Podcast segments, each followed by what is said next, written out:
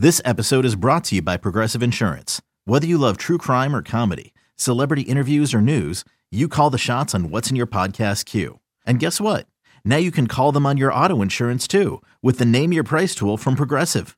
It works just the way it sounds. You tell Progressive how much you want to pay for car insurance, and they'll show you coverage options that fit your budget.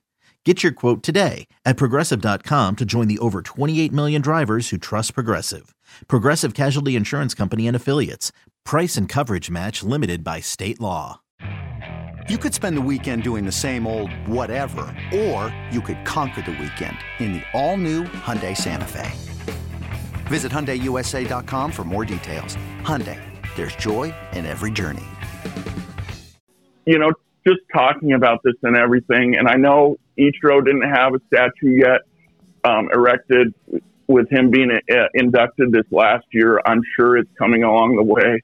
Can you picture a Felix Hernandez statue being uh, presented to the community and put out there along with Griffey and Edgar, possibly a statue of him going skyward, one knee in the air, just as the as it showed after his uh, perfect game. I could see something Absolutely. like that happening. Absolutely. Uh, you know, I think it's like a into the wild kind of pose or whatever was going on. That pose is so iconic. Griffey's swing was iconic, right?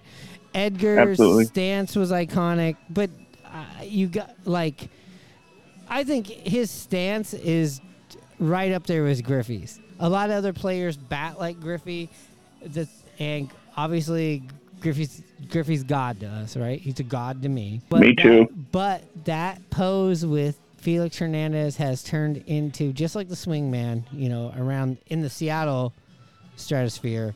You know, it's been on T-shirts. Everybody knows the pose. It's like the crane. It's like the Karate Kid. Uh, Ichiro's stance. Uh, that's another trophy that needs to be out there. But you know, the King's Court. I mean, he had a, a, an area dedicated to him with shirts and, uh, you know, affordable tickets that got rowdy that kind of had the you know vibe of the Seattle Seahawks crowd. Oh, it was yeah, you're right. It was iconic. Games that he would pitch, the crowd after two strikes, getting up on their feet, chanting for him. You know, the fan that got the big turkey bone during the middle of the game. I mean, it, it was it was a sight to see and a sight to be a part of. About this turkey bone thing, tell me about that. Yeah, I mean, I remember seeing on on the broadcast that someone would bring down a huge turkey leg and give it to a fan during the game in that section wearing the yellow shirts, the King's Court shirt, and they would show it and he would take a massive bite out of it and probably finish it off throughout the game.